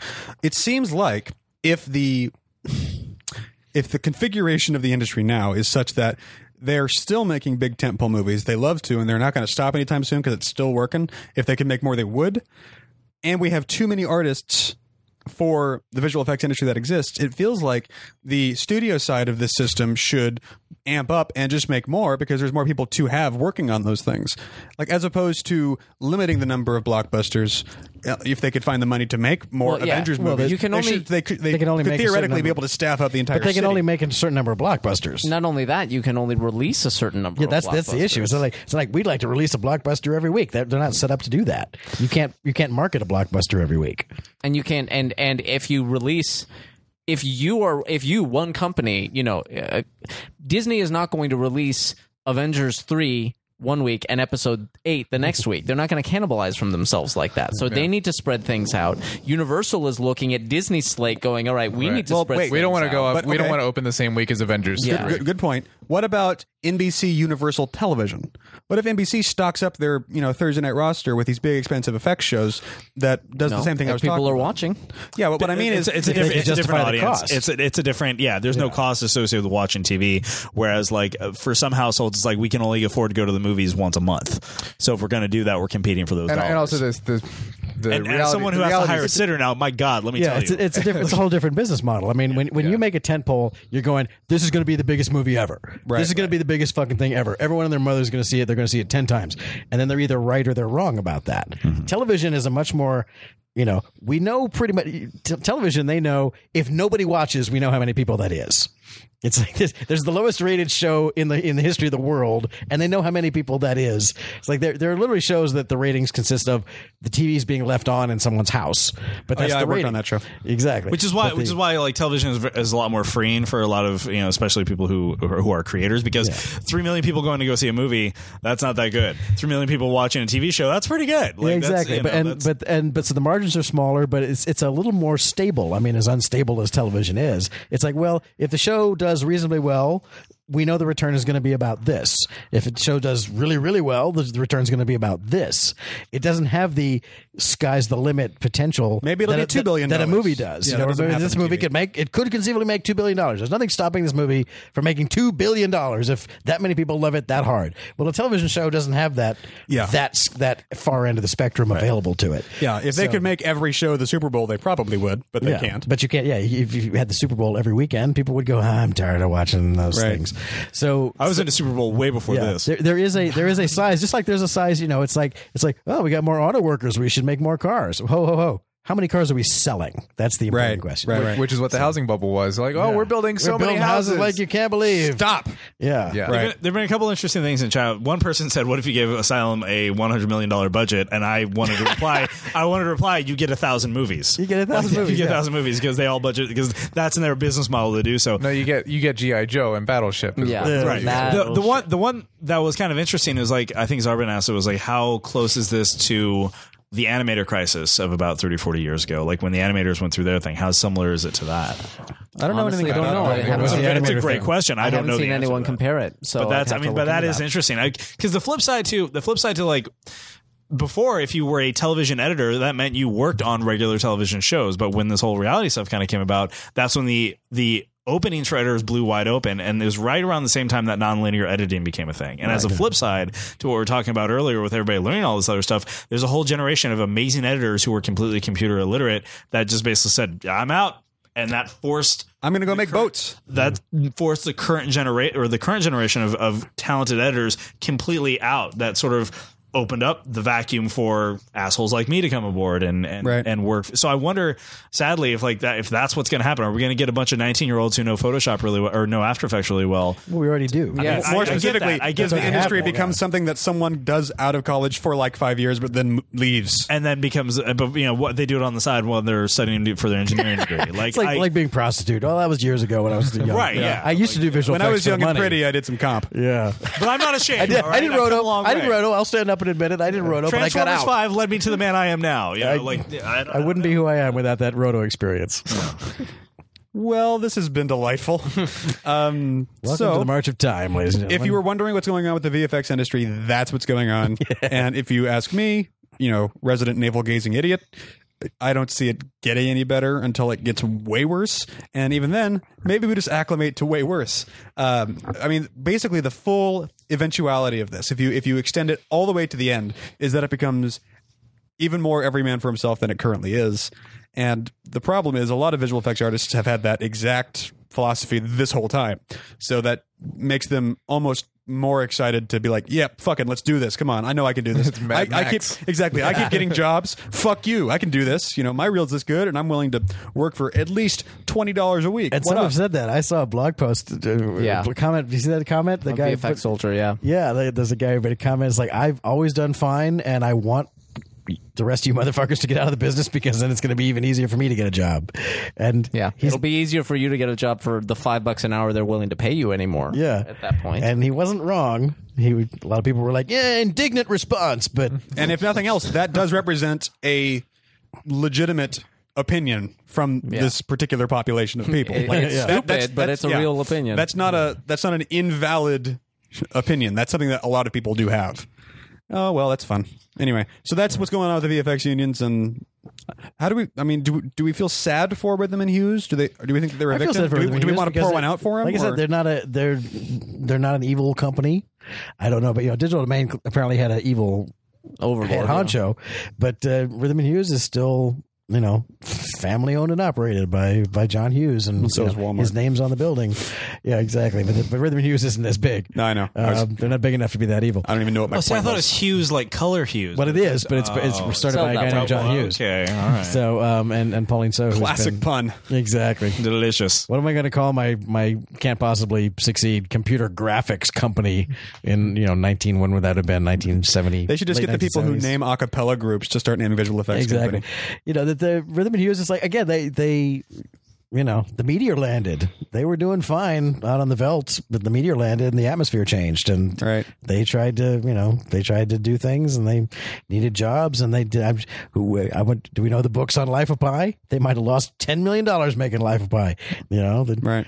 who knows? Also, I believe, were they not in the middle of trying to get their own project In, in in happening? I haven't heard that. I I, I haven't. There, heard there was there was one I was reading about. It again, was there was some company that Scanline maybe? Yeah, some other some company was like, you know, because they look at Pixar and they go, well, Pixar well Pixar generates their own content. They you know they're not they're not work for hire. You don't hire Pixar to do a movie. Right. Pixar is in, is self contained.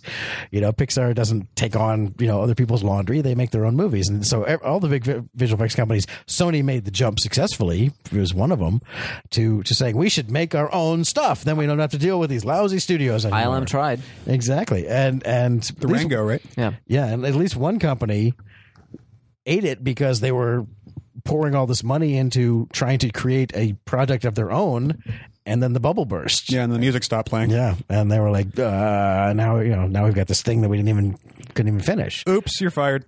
And I thought maybe that was Rhythm and Hues, but it might have been another company. But uh, you know, yeah. it's, well, again, they're they're trying, you know, they're trying to get out from under, but there's a huge capitalization issue that like we're going to make our own project. Well, that means we have to come up with a hundred grand, a hundred million, just to do that. You know, so we're going to have to keep doing jobs on the side, or where do you get that money from?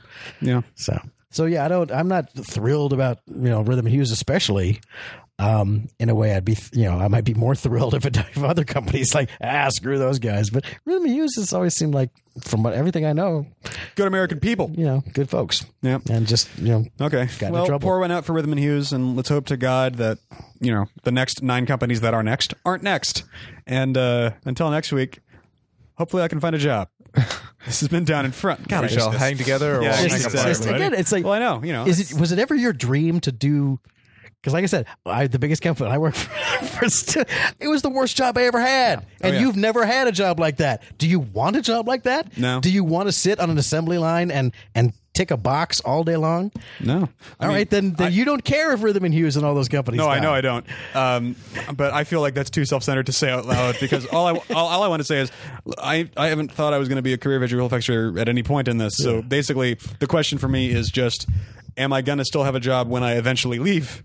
Um, because I have, you know, if my girlfriend ends up having to move to they're, Edinburgh, they're for her still making program, commercials and they're still making thousands of hours of crap television every week. As long as you stay at the boutique level, yeah, there's there's there's plenty of plenty of jobs to be had.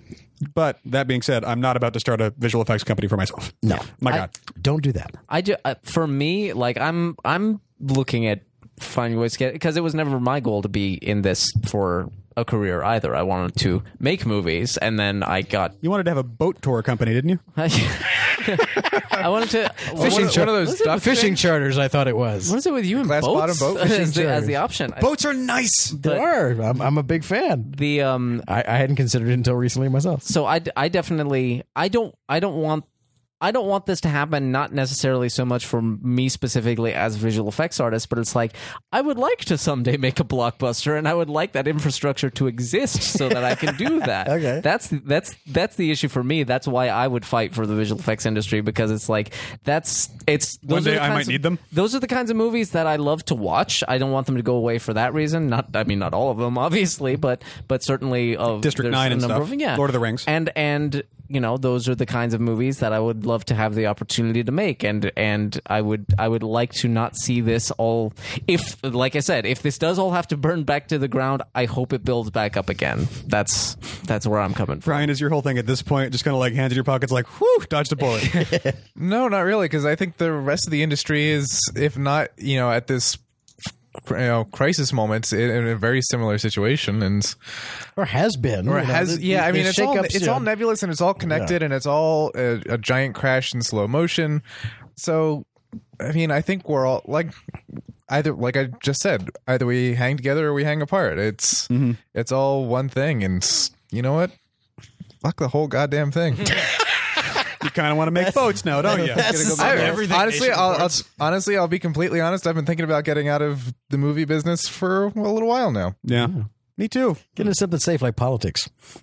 Because there's always an election around the corner. Jesus. Yeah, there's always work at the post office. Anyway, so... Not on Saturdays. This has been Down In Front. You can always find more episodes at down in front dot net. Subscribe to us on iTunes to get a brand new episode every single week. Twitter dot com slash Down In Front. Facebook, Down In Front Show. And by the way, really do follow us on Twitter and like us on Facebook, because we announce shit like when and where the live shows are happening. They're at down in front dot net slash live, but the live show and the uh, Twitter, uh, the, the Facebook and the Twitter will tell you when and where uh, and what movies are doing and all that stuff. And you can get in the chat room and uh, participate in the conversation as it's happening. Uh, join the forum. It's a great community of people. You definitely want to do that, and uh, buy our shirts, give us some money on PayPal. uh, Holden Hill design and maintain the website. Until next week, my name is T. Christie. Brian Finifter. Hi, Scott. Trey Stokes. Eddie Doty. Yeah, this has been Down In Front. You can all uh, God damn it. Good night, good night. So I was about to end up in this, this he, song he that never ends thing. Feedback loop. This been, thank you much for listening. This has been Down In Front. You can always find uh, I'm doing it again. Ah, it's the third time through. This is the outro that never ends. We should do that. You I thought I was the one who watched Primer last night. You should do that at some point. Just do it and see. Like just, we'll do it. We'll just like pre-agree and before we'll, the episode that you we'll guys won't say anything. Different people each time. And yeah, just like ten minutes of Joffrey's Baratheon being slapped. Yeah. Exactly. Now that's good T V and no visual effects required.